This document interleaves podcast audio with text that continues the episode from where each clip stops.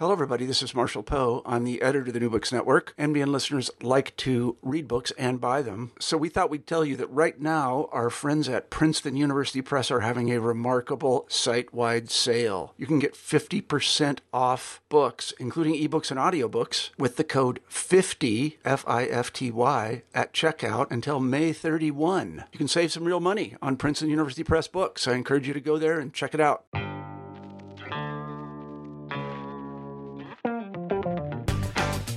Welcome to New Books in Critical Theory.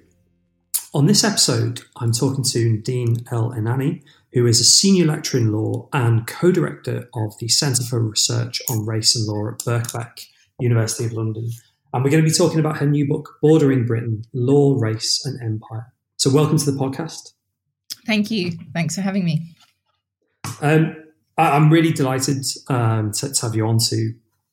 the New Books Network to talk about this book for a whole variety of reasons. It, I think it's um, an incredibly important book for the moment um, that we're in. It's in some ways become even more important um, given the events um, of the last kind of three months um, or so. And I suppose the way to introduce the book is just by asking you to give a, a kind of a sense of, of what the key themes are in the text. I mean, what what's the I suppose the kind of the story of bordering Britain law, race, and empire?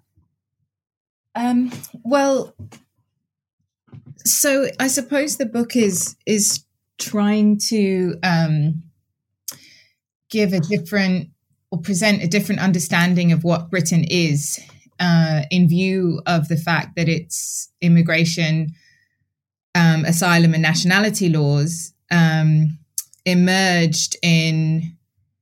its sort of contemporary immigration, asylum, and nationality laws um, emerged in a in a in a moment in which um, Britain was uh, very much an empire, but seeking to define itself and re-identify itself as a legitimately bordered sovereign nation state and kind of sever um, its colonies and its imperial identity and it was doing that for a very specific reason. It was seeing successive defeats um, across its empire. It was um, having to essentially retreat um, from its colonies, and there were successful independence movements. And so um, Britain had to define itself as a nation state in order to say, well, look, we may have been an empire, but what we've plundered, um, what we've built with the wealth that we stole in the course of colonial conquest, rightfully is in its rightful place here in Britain. Um, it belongs to white British citizens, um, and and so essentially pulled up the drawbridge and uh, indicated, and this is actually the Home Secretary at the time of the 1981 British Nationality Act, actually said this is about sending a message to um, people who have had a uh, connection with the British Empire, um, so Commonwealth and citizens and colony citizens, um, colonial subjects, sending a message to them to say, just because you may have had that connection, it doesn't mean that you have any right or um, belonging in Britain. And so, what the book is trying to do is to place what we tend to see as sort of laws which just kind of fell from the sky. Um, people generally understand immigration law as being a kind of obvious, you know, harsh but fair sort of system of determining who has a right to enter, who has a right to stay, who has a right to access to certain resources, um, who can be deported, who um, who can't, etc. We just tend to assume that the law is about justice and that it's fair. But actually, if we look at its origins, if we look at the political and social context in which it emerges, we actually see it as violence. We see it as colonial violence, um, as a continuation of um, colonial violence in essentially being about kind of being a final seizure of colonial wealth by saying, um, what is here belongs here and you can't have access to it. Because, of course, the effect of immigration laws that were passed in the 60s, 70s, and the British Nationality Act was to uh, prevent people with histories of colonial dispossession,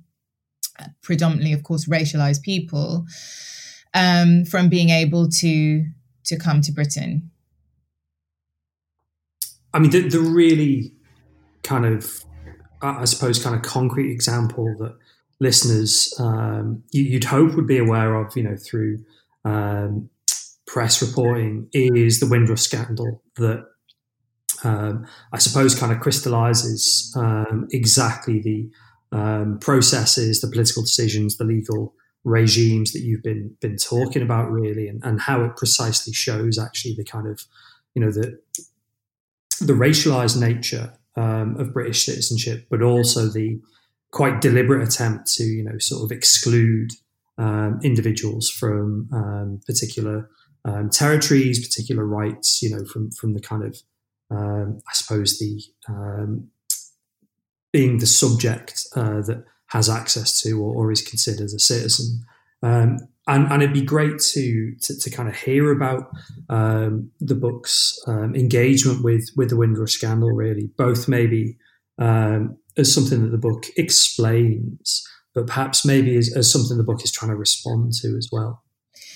Yeah, so I suppose the first thing to say um,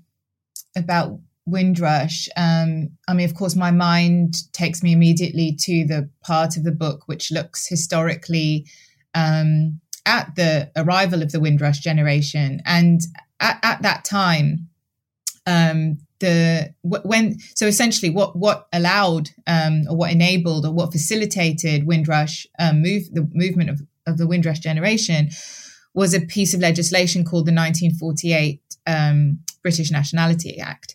And this piece of legislation um, was not an immigration piece of legislation. It was a it was a piece of legislation that that was passed by um,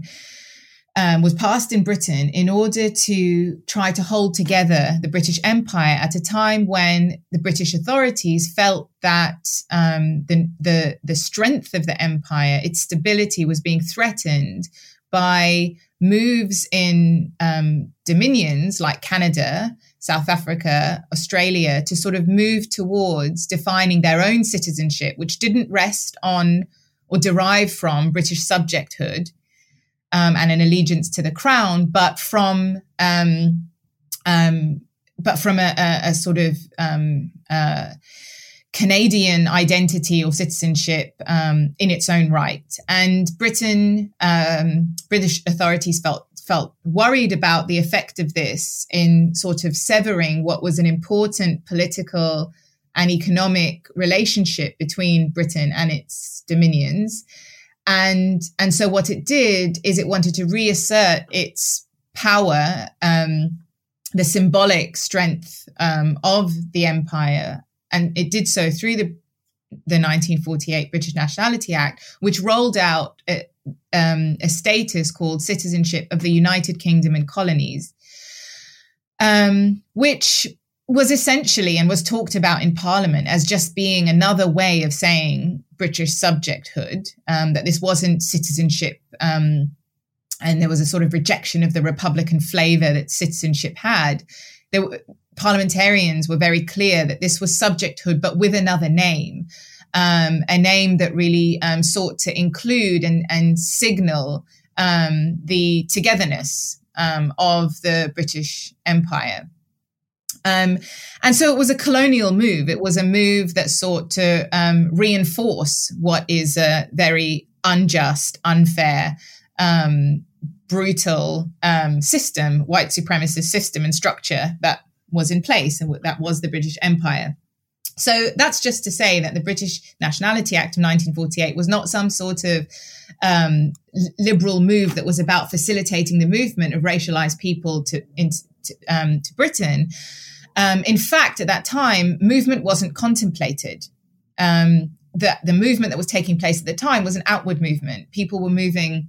white British um, people were being encouraged to move and settle um, in the colonies. Um, uh, and so, and that was seen as important for Britain because having a, a, a white British population settling, um, consistently settling the colonies was seen to be a, a way that Britain, uh, be a, way that Britain could then um,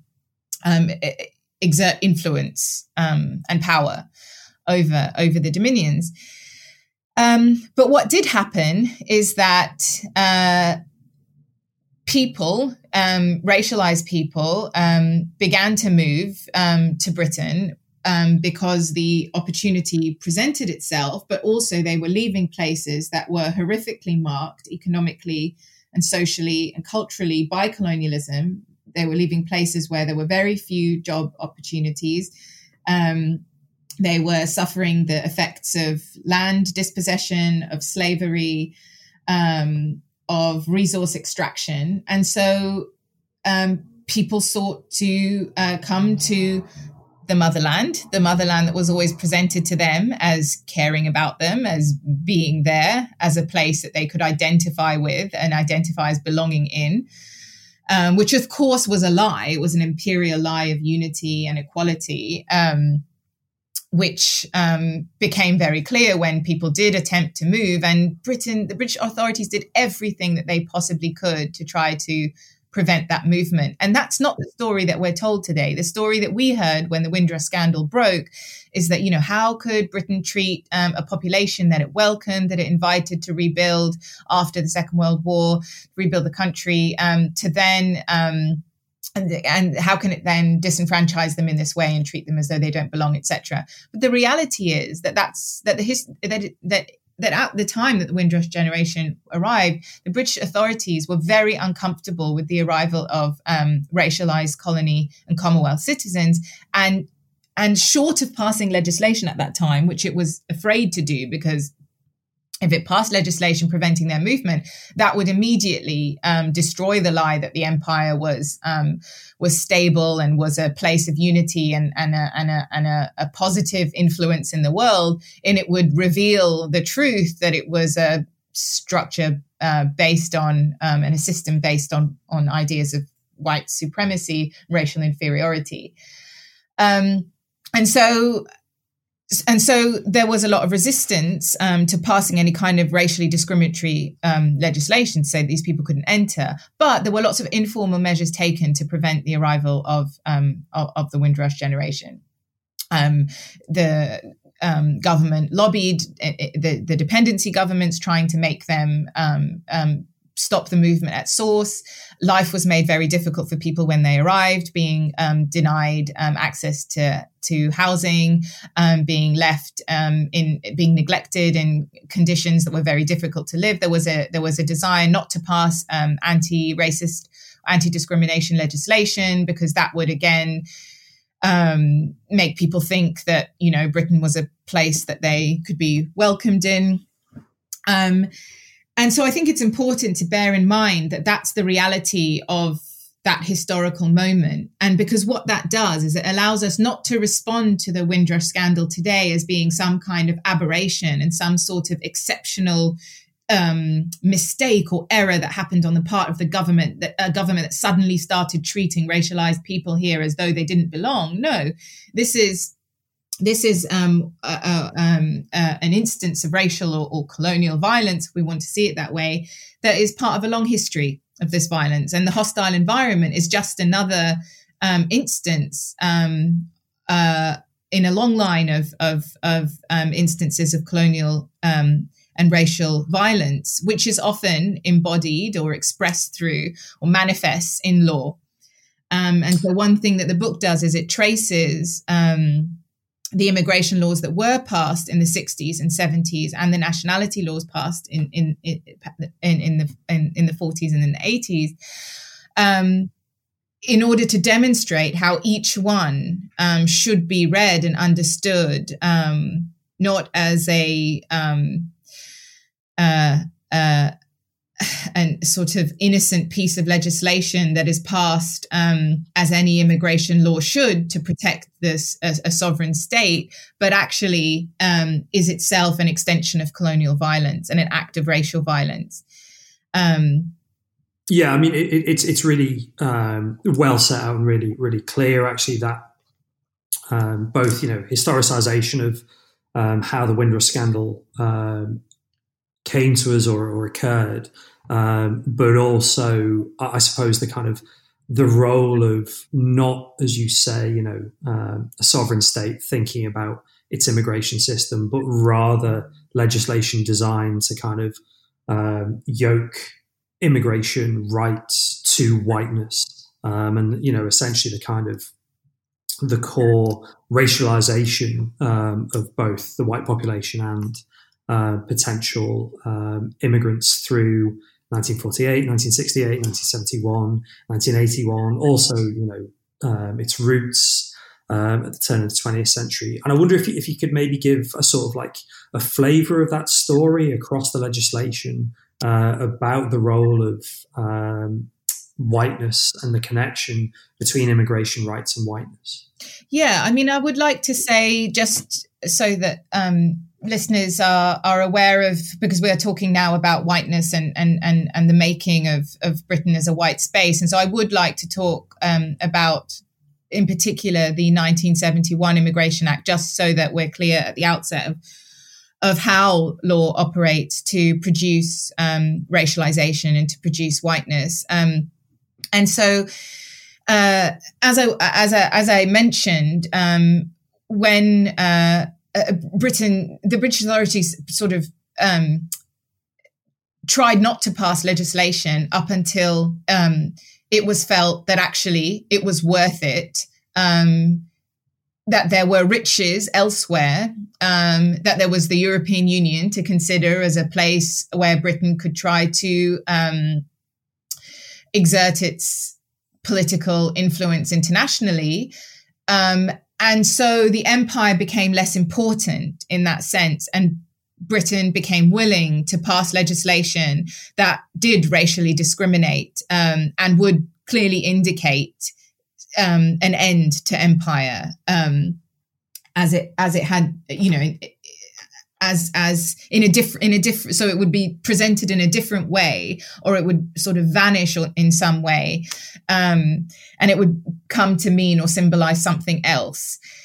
Um, you know it would be in britain's past rather than its its its future and its sort of um, present configuration. Um, and that's not to say that colonialism went away, but but we'll come we'll come on to that. So what it did in the night with the 1971 Immigration Act is it introduced the concept of patriality. And this made whiteness intrinsic to British identity because only patrials, those with a those born in Britain or with a parent born in Britain, would have a right of abode, so a right of entry and stay in Britain. And if we think that in 1971, a person born in Britain was 98% likely to be white, you can see there how whiteness becomes intrinsic to um, a sense of belonging in Britain and, and, and indeed a right to be in Britain, to come to Britain. Um, and then we had the 1981 British Nationality Act, which continued this process of racial exclusion by then constructing British citizenship on the same foundation that, that, that, that of patriality, the 1971 Act concept of patriality, which of course was invented. It's not something that that existed outside of this piece of legislation. It was it was thought up to achieve this purpose of essentially preventing the vast majority of racialized people um,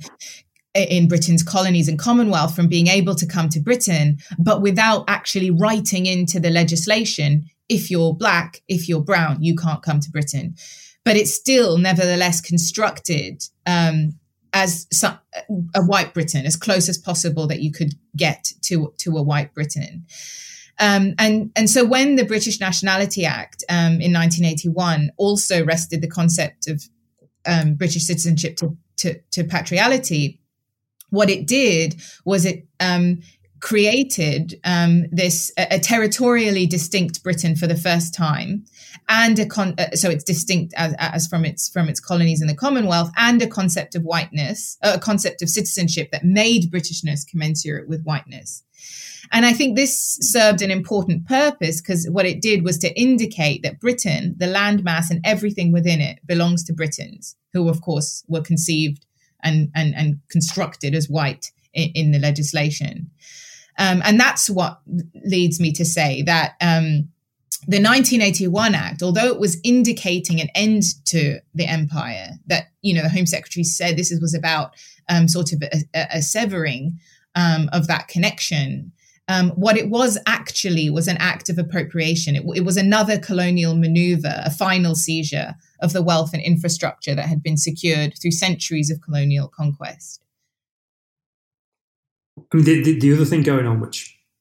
I was particularly struck by in that um, third chapter, was how these movements uh, within uh, the kind of legislative uh, approach to thinking about um, immigration and um, citizenship and, and, subjectivity were also effectively kind of like race management or um, you know kind of race relations um,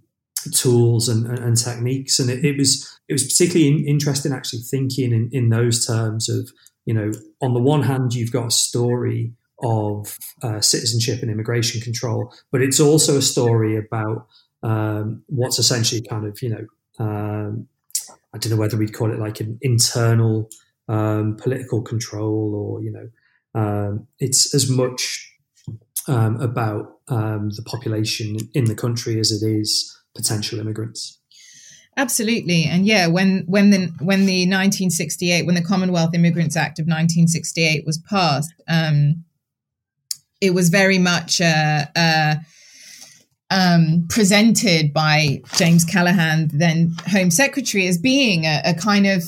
quid pro quo. Look, we we will pass this racist legislation. Of course, he didn't accept that the legislation was racist, um, even if it had racialized effects in, in, in, terms of who was being excluded. Um, but, but but but the idea was that we would pass this strict immigration control um, and that would then enable the British public, of course, conceived as white, um, to accept anti discrimination legislation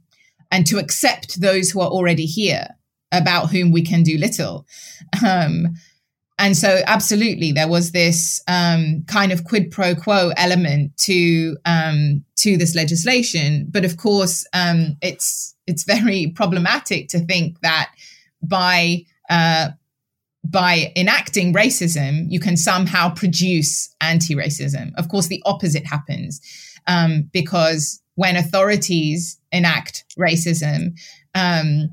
this feeds then the, the notions of entitlement among the white British population that, that we have a right to be here and have access to this, and they don't. And, and they begin to police, the British public begin to then police. Um, just as the, the state polices its borders, um, through, you know, at the border, um, through the police within the border, um, uh, through deportation, the public also um, em- embody and Im- imbibe that sense of entitlement and then themselves enact through street racial terror or even a mindset about who is entitled to something and who isn't. And that's the thing that I'm really trying and hoping to challenge with the book is the mindset of bordering that um, is um, is put in place or by law because of law or because of the idea that law is um, is just and fair naturally um, and re- but really it's a prop. It's a prop that's used to teach white british people that they are entitled that they're exclusively entitled to resources and to access to the to to the means of life um, to things that many people take for granted um, and but that we should conceptualize as being what was plundered in the course of colonialism. Um, and it's to challenge that to challenge that mindset and to see how law is used as this kind of prop to teach people about what they're entitled to um, and actually what we need is a counter pedagogy we need to be resisting that pedagogical effect of law, resisting that mindset um, that particular people are not entitled to something that that that that others are. I mean, that, that puts me in mind of the uh, the end of the book actually, um, and and I, I, might sort of tease that that thread out, and and in, in some ways, I, I kind of got the the sense that not not that you're sort of skeptical of of, of law, but but you know you're you're quite critical of the idea of like you know legal changes will equal social changes. Um, you know, in this kind of like direct and and sort of linear uh, fashion, particularly um, in the context of this long history of um, both, you know, the kind of imperial or, or post-imperial uh, British states, but these instances of, of, you know, just kind of outright racism in um, immigration law. And, and, I wonder, I was really struck by, um, I think the phrase was irregularized migration as anti-colonial resistance, as, as, as the sort of um, counterpoint to, I suppose, that um, sense that you know legal uh, changes will equal social changes. And I wonder if you, if you could talk a bit about that actually at, at, at this point, because um, you've you know what you were saying about um, you know the kind of alternative pedagogy has really put me in mind of that um, that idea in the conclusion of the book. Um, yeah. So I mean, so the the idea of calling for um, a counter pedagogy to that of law is about first asking um, not just not just members of the public or the general readership of the book, but also lawyers and those of us who spend our time, whether academic or practicing lawyers, you know, um, using the law as a means of trying to um, make the situation for racialized people better or um, have migrants be able to um, access rights and resources, and actually to think about what it means to use um, uh, use the categories of refugee and migrant and citizen, um, because of course they're all pitted against each other, and when we say, well, okay, a refugee has a right to be here, but an economic migrant doesn't have a right to be here, um, what does that do to the economic migrant? It makes them subject to um, harm, sometimes fatal harm, whether that's um, dying in the progress of seeking to reach Britain, um, or whether that's once they arrive being placed in detention, um, constantly subject to deportation, um, prevented from accessing um, basic resources and left in destitution. Um, so these kinds of categories are are themselves um, productive of, of, violence. And so when we use them, though we may be well meaning because we are trying to do what we can within the limited constraints that the law offers us, um, we are also complicit in um, in that violence. Uh, and so I suppose, and, and a lot of lawyers know this. I mean, this is not something that lawyers don't know. And I think one thing I've been so so pleased about in terms of the reception of the book is how many um, practicing immigration lawyers have said to me um, how, how that the book really speaks to them, and that they they know from working within the system its violence and how it operates, and they feel themselves ensnared in it um, and that it's such a relief to have it articulated in the way that it is in the book. And that's really meant a lot to me because, of course, I feared that lawyers would say, well, this is just a you know a ra- thinking of a radical kind that doesn't really um, correspond to what we have to do on a day-to-day basis working in law which i have a huge amount of respect for and i understand that when people are working within um, as lawyers y- you have to do what you have to do with you have to work with the tools in the system and, and try to improve um, and and and and and work for the individual that you're improve the situation and work for the individual um, that you're representing. That is really necessary day to day work of lawyers. But I think that as academics and as scholars, and indeed as practitioners, when we step back from that work, I think it's important to be able to take that broader view. Um, and especially as an academic or as uh, you know we have sort of that luxury of thinking critically and honestly um, about the tools that we're working with. I think that that really obliges us to think a bit more long term about justice goals, not just think about well, um, what can we do for this individual in this moment? But what can we do to change the system? What can we do about the structures that mean that we're constantly ensnared within a system where you know the more we struggle the more violent it gets and the more caught up in that violence we get? And so that's what made me start to think about how we might be able to reconceptualize um, uh, law immigration law um, how we can reject some of the categories um, of irregular migrant or economic migrant and think a bit more about um, how we might achieve long-term justice goals. And I think that for me, changing changing minds and the way people understand the law is the first thing. And so thinking through, you know, if we place Britain in its historical context, in the context of it having been produced by or as a result of its colonial history, then actually when we think about the thing called the economic migrant or the irregularized migrant, um, actually we can see them as being engaged, not in taking something that is not theirs, but actually taking something back that is theirs. Um, as as that movement, irregularized movement, as being part of a long history of anti-colonial resistance, and that's not me advocating irregular migration. Um, not because I think people shouldn't migrate to Britain, but because I think that that is a very that I would never tell anybody to put themselves in a situation where they could come across such hostile environments and such um, such risky, life-threatening environments, which of course any kind of irregular travel um, produces. It's more to say that that that that that is how we should conceptualize that movement as being a movement that is um, that is not illegal, that is not wrong, that is not somebody trying to take something that is not theirs, but is precisely the opposite. Because if we actually think of Britain as being a product of, it, of, of, of, imperialism, then it becomes not a legitimately bordered sovereign nation state, but an ongoing colonial space, which is rightfully contested. And therefore, um, irregularized migration becomes a resistance to Britain's claim to being um, a, a, a, legitimately bounded nation state that, that has a right to police its borders. I mean, there's, there's so much uh, more that uh, I could ask you about the book, and, and I guess that um,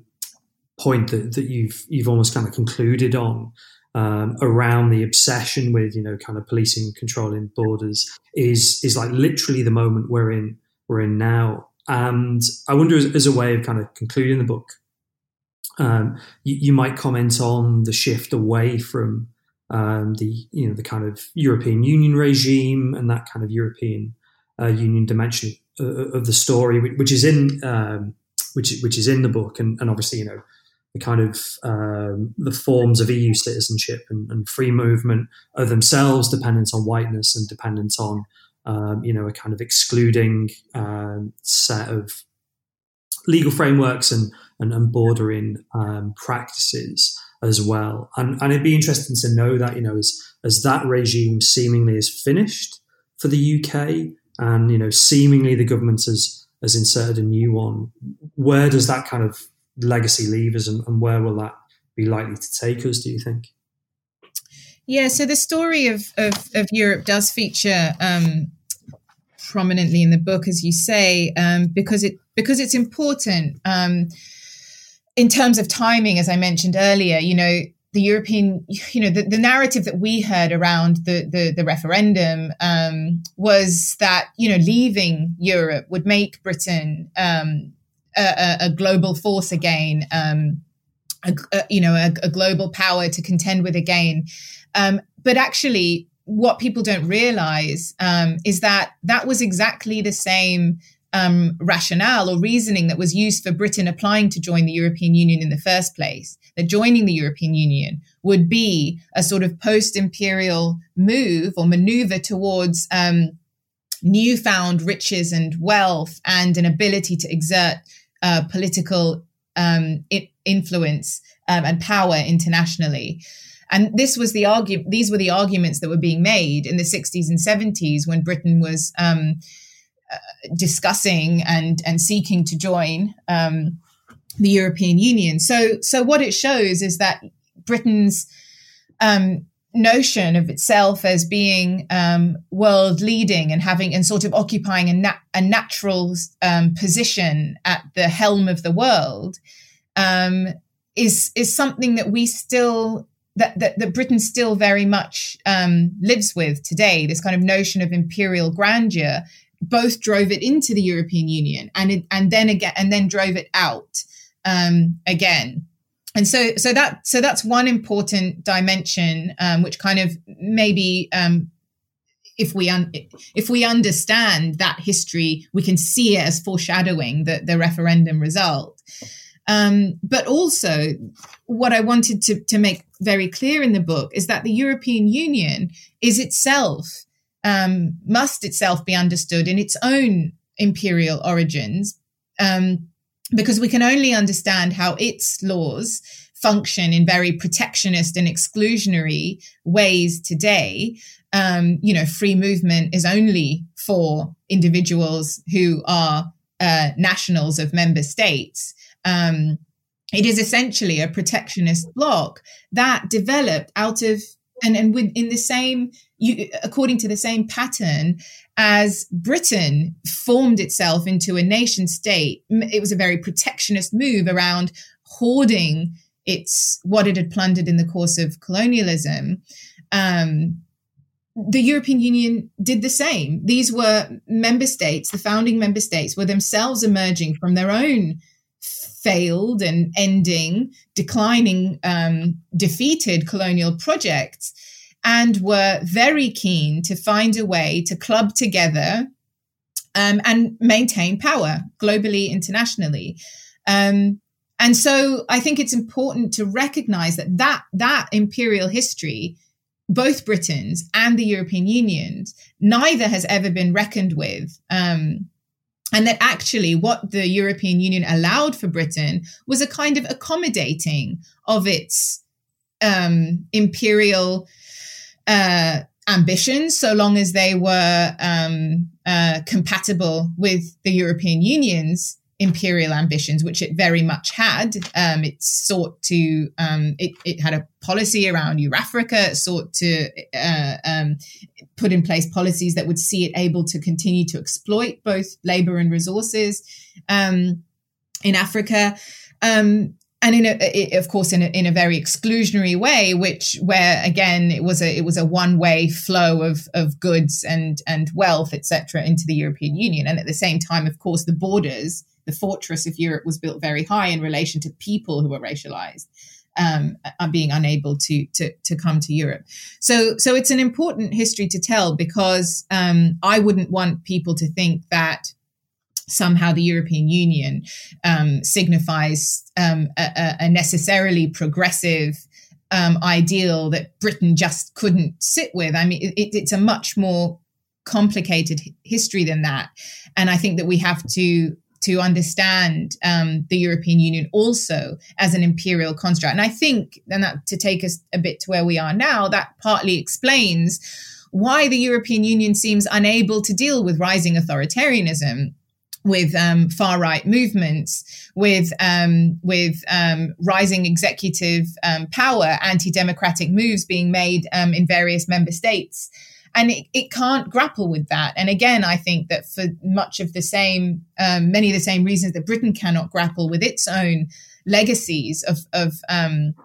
of colonialism, whether we're talking about racism, whether we're talking about imperial nostalgia and amnesia and ignorance, the European Union also also cannot because it has never reckoned with its own origins the story we hear about the European Union, every sort of European Union law textbook tells students that the European Union was about peace, was about um, peace and security to make sure that there was never a war again. And that's really simply not the story. It's not the history. And I felt it was important in the book to, to put that history because I think it's only once we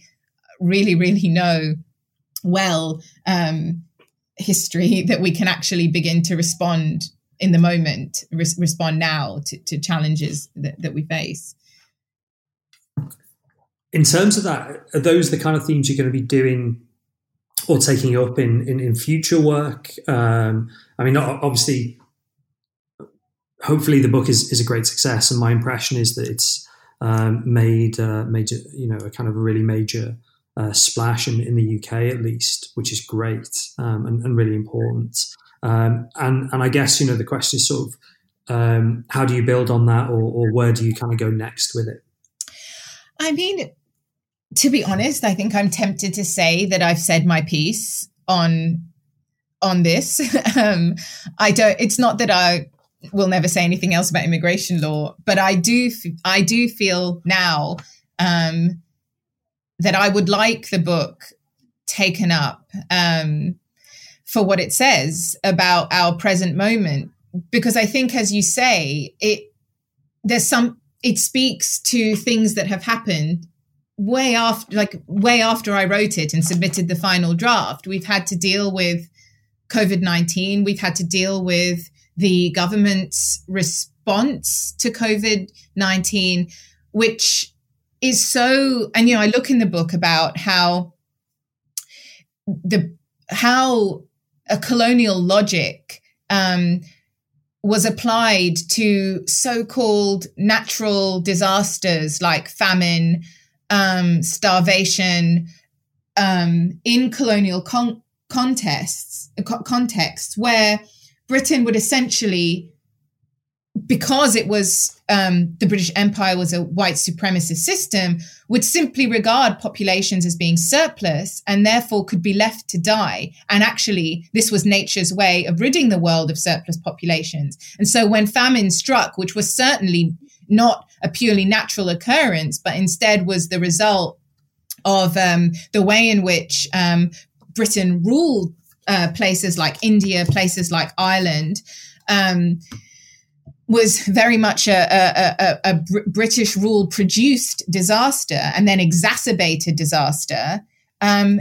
this very same colonial logic, just as uh, logics of sort of uh, uh, notions of imperial grandeur and and nostalgia came back to haunt Britain in the moment of the referendum, we see it now in relation to how the British government has managed COVID nineteen, essentially seeing that. Um, you know, firstly, this is something that is happening elsewhere, this virus. It's affecting people who are not white, where bad, in places where bad things happen. That, so this exceptionalism around, around Britain. And then this arrogance that comes of thinking, well, if it comes here, we'll obviously bet- be better placed to deal with it. But then actually, when it's clear that dealing with it will require some sort of shift, um, in how, uh, uh, uh some sort of, um, um, management um, and and attention paid to um, the sanctity of human life. Instead, what you see is this very same colonial logic of well, look, it's the vulnerable who are going to suffer. It's the old. It's the surplus population um, that we can simply leave to die. And that was what Boris Johnson was saying when he was like, saying he was tempted to take it on the chin and then saying that people will lose loved ones before their time. This is essentially, um, you know, making that sacrifice of people who are deemed surplus. And that, of course, kind of hit uh, British people as being um, something appalling, but is so familiar to uh, places who are who who have histories of British rule. You know, places who are still suffering those um, the, the consequences of of British colonial rule know exactly what it's like. It is not experienced, you know, it's experienced here as a kind of category error, but it is a very familiar um, form of, of government um, um, to simply be sort of left to die. And so I think that I think I think that the book speaks to um, speaks to some themes without you know without speaking to them directly because of course its publication predated um, this this current pandemic this health crisis but i think that if if we let it it will speak to how we can move away from and understand some of the violence that seems so shocking and and like an aberration or something that shouldn't have happened but actually kind of see it as as having been foreshadowed by this history that that that we need to grapple with if we're going to um, to be able to to um, to to stop responding to human life in ways that regard it as being um, unimportant or surplus or worthy of, of sacrifice for some greater economic or capitalist goal.